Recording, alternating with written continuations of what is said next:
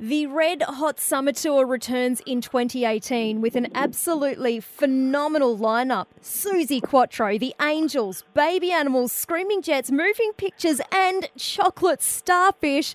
It'll return to the Mulwala Water Ski Club on the 6th of Jan. And joining me, founding member of The Angels, John Brewster. Hello, John. Hi, Pip. How are you? Very well, thank you. Now, this is an absolutely huge lineup. Yeah, it sure is. It's uh, pretty exciting. Um, uh, we've we've played with Suzi Quatro before. She's still absolutely amazing, and uh, and and so are we. If I do do say so, we're we're playing great, and uh, you know we've, we've the last uh, many uh, last five years or so. It was actually six years now that Dave Gleeson's been with us. Uh, it's been absolutely incredible, and uh, you know, we love the baby animals. Uh, screaming Jets can be pretty weird having Screaming Jets play on the same uh, occasion as, as the Angels because Dave's singing in both bands. Yeah, that's what I was going to ask you. He's doubling up. yeah. He'd love it, wouldn't he? Oh, yeah. I mean, you know, each band has its own identity, you know, and, and you know, to me these days, the Angels is about it's about the people, but it's it's really it's about the name, it's about the the repertoire. You know, we've got a lot of songs that people love, and we love playing them, and Dave Dave's a great front man, so it's uh, happy days. Good stuff. Now, Rick has recently had an infection, and I believe is how is he going? Yeah, Rick's doing great. You know, he he uh, he had some problems um, uh, that, can happen to anybody, uh, but he's he's okay. It, he was in a little bit of danger there for for a while, but and it was a bit of a worry for us. But he's uh, he definitely he's had some surgery, and he's uh, doing great. Oh, that's good to hear. Yeah. Yeah. Now this um this lineup obviously massive and huge, and you've played with Suzi Quatro before. Have you yeah. played with the other bands, or is this a bit of a first time? Uh, we've, we've uh, yeah, we've played with the band Baby Animals quite a bit actually, and uh, we, we love them. We, you know, they're a great band, and um, Screaming Jets also. Uh, back in you know many years ago, Screaming Jets and, and Angels toured together and on uh, called it the Barbed Wire Ball, and um, you know we sort of became friends with Dave then, hmm. and you know as I say, Dave's been with us now for six years. I've never played with a, cho- chocolate starfish before, but uh, from all accounts, they're a great band. I know they've had some hits, and yeah. uh, you know, I think uh, you know, and and and we've done the, the ski club a couple of times now, and that's uh, fantastic. To talk about red hot, I mean, last time we played there, we nearly nearly fried, but uh, I bet. But it's a, it's a great venue, and um, we're looking forward to going up there again. I'm imagining, I'm hoping, fingers crossed, uh, Suze from the Bo- Baby Animals will join Suzi Quatro on stage for a Suze Suze double up. I reckon that would be incredible.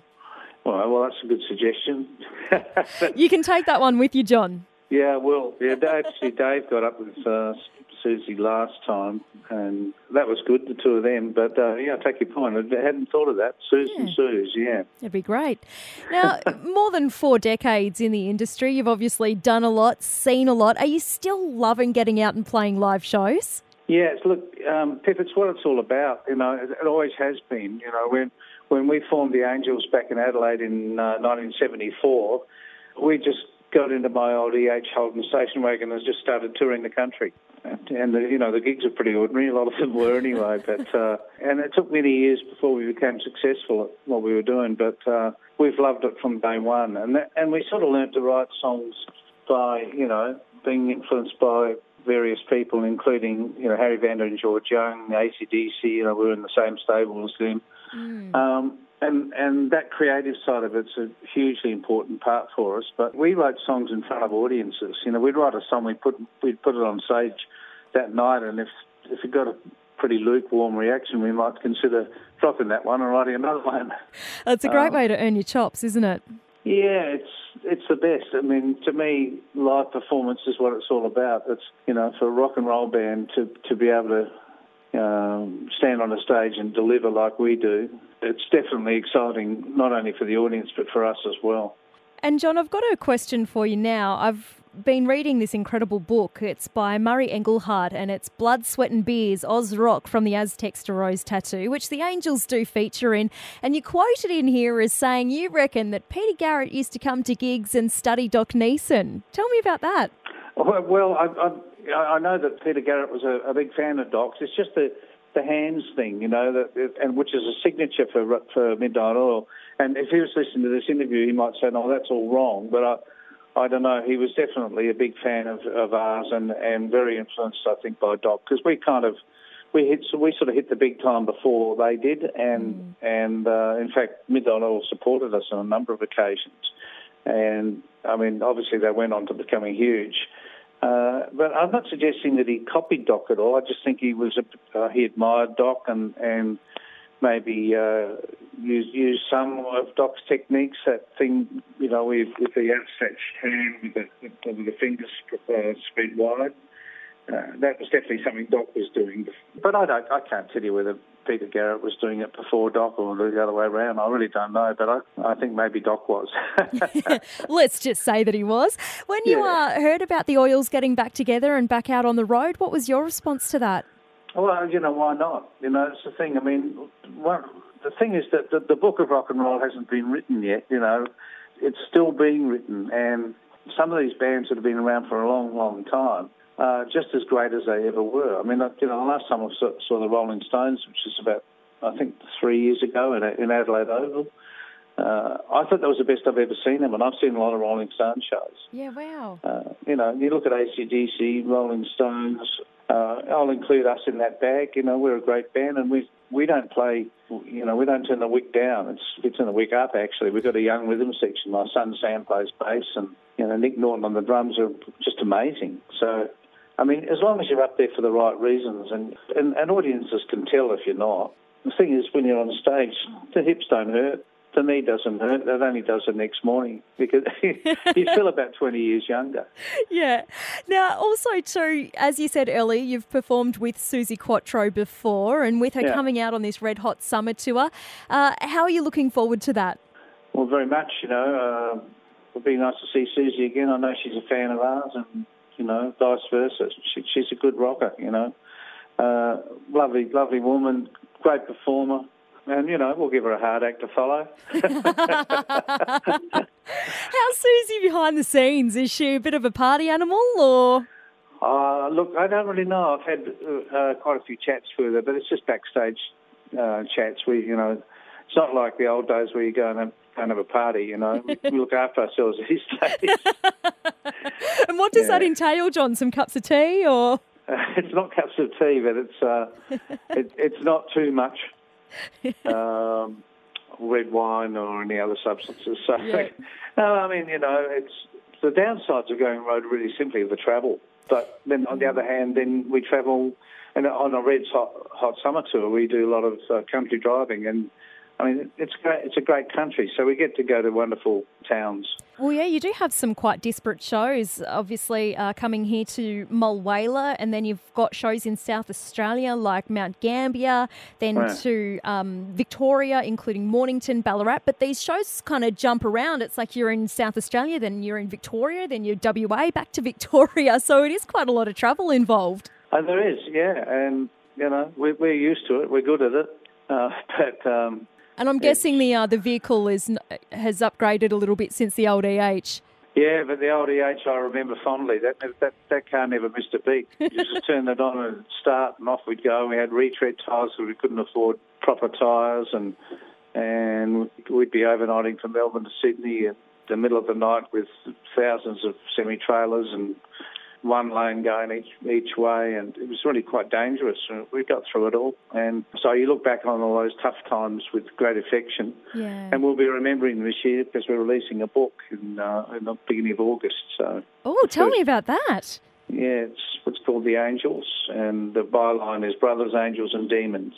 And uh, we got a foreword by Jimmy Barnes, and it's uh, I think the book's fantastic. So you know, it's the first uh, book on the angels.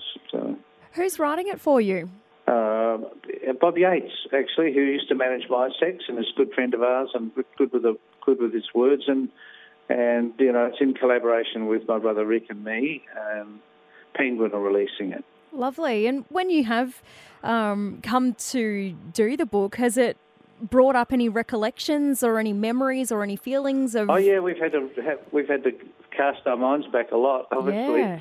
and uh, It's, it's pretty good, actually. I think um, between Rick and me, uh, our memories are pretty good.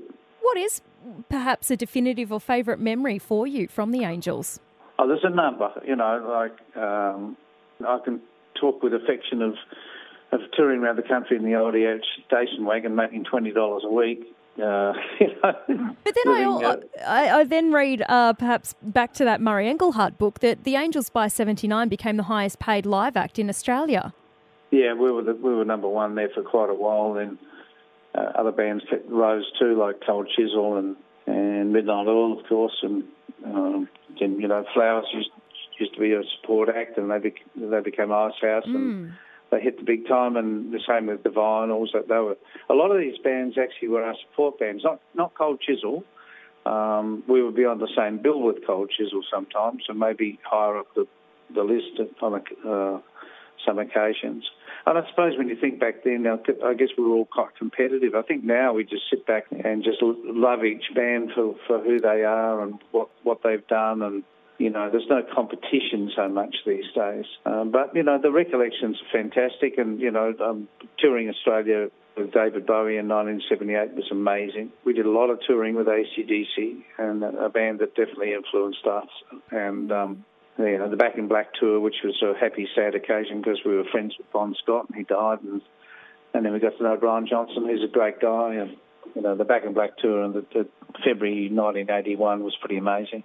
Yeah. When you, when you heard of uh, Bowie's passing, did it shock you? Oh, absolutely, because he's one of those guys that look forever young, you know. Yeah. And you know, always on the cutting edge. I don't, I don't, I didn't have any idea that he had cancer. Um, and in fact, I was actually uh, on the Coorong in South Australia having a picnic uh, on a beautiful summer evening, and I left my phone back in the car. And when I got back, uh, there was a message from Lee Simon from Melbourne Triple M. So I called him and he said, I wonder if I could do an interview with you about David Bowie. And I said, Yeah, what's going on? He said, He died. So oh, it was wow. a complete surprise and shock to me uh, because we became very good friends with him and he was a real gentleman. Did you? And you stayed in touch after the tour? Um, uh, not a lot. You know, you don't. That's the thing. You, you, sort of have every intention of doing it, but you know, everyone gets on with their own lives. But uh, I, I, saw David um, um, a few years after that tour in uh, EMI Studios in Sydney. He was recording something, and so were we. So we spent a bit of time together then. But um, mm. he, he was amazing. I bet. Now, I do mm. need to ask you as well, John. Currently, we are running a feature called The Greatest Album of All Time, which is certainly a difficult question. I can't honestly pinpoint just mm-hmm. one. But if you were to, what, what would you say? Well, my favourite album of all time, I guess, would be uh, Blonde on Blonde by Bob Dylan. You used to play, uh, that's sort of how you learned to play music, am I correct? Yeah, uh, I was a huge and still am a huge Dylan fan. I mean, I learned, you know, I could sing most just about every song. Which I think would surprise many people given the nature of the Angels' sound compared to Bob Dylan's. Yeah, you know, it wasn't so much the sound of uh, his backing band. The, the, the, thing is that about Dylan, you know, we always prided ourselves on lyric, and you know, lyric was very important to us, and I think that's one of the reasons why the Angels have gone on for so many years and, and still been considered, you know, a bit on the cutting edge because we don't we didn't write about an era, or we didn't really write any lovey-dovey songs, uh, you know, like with a teenage or you know young person's perspective. And Dylan is one of the reasons for that because mm. um, both Rick and I, Rick and I wrote a lot of the songs, and we we were hugely influenced by Bob Dylan. Fantastic. Well, John Brewster, I best let you go, but it is so wonderful to hear that you will be back in our area alongside Suzi Quatro, the Baby Animals, Screaming Jets, Moving Pictures, and Chocolate Starfish with the Angels on the Red Hot Summer Tour, January 2018. Thank you very much for speaking to me this morning. Great pleasure, Pip. It's lovely to talk to you too, and I uh, look forward to the, these uh, Red Hot Summer gigs. They'll be amazing.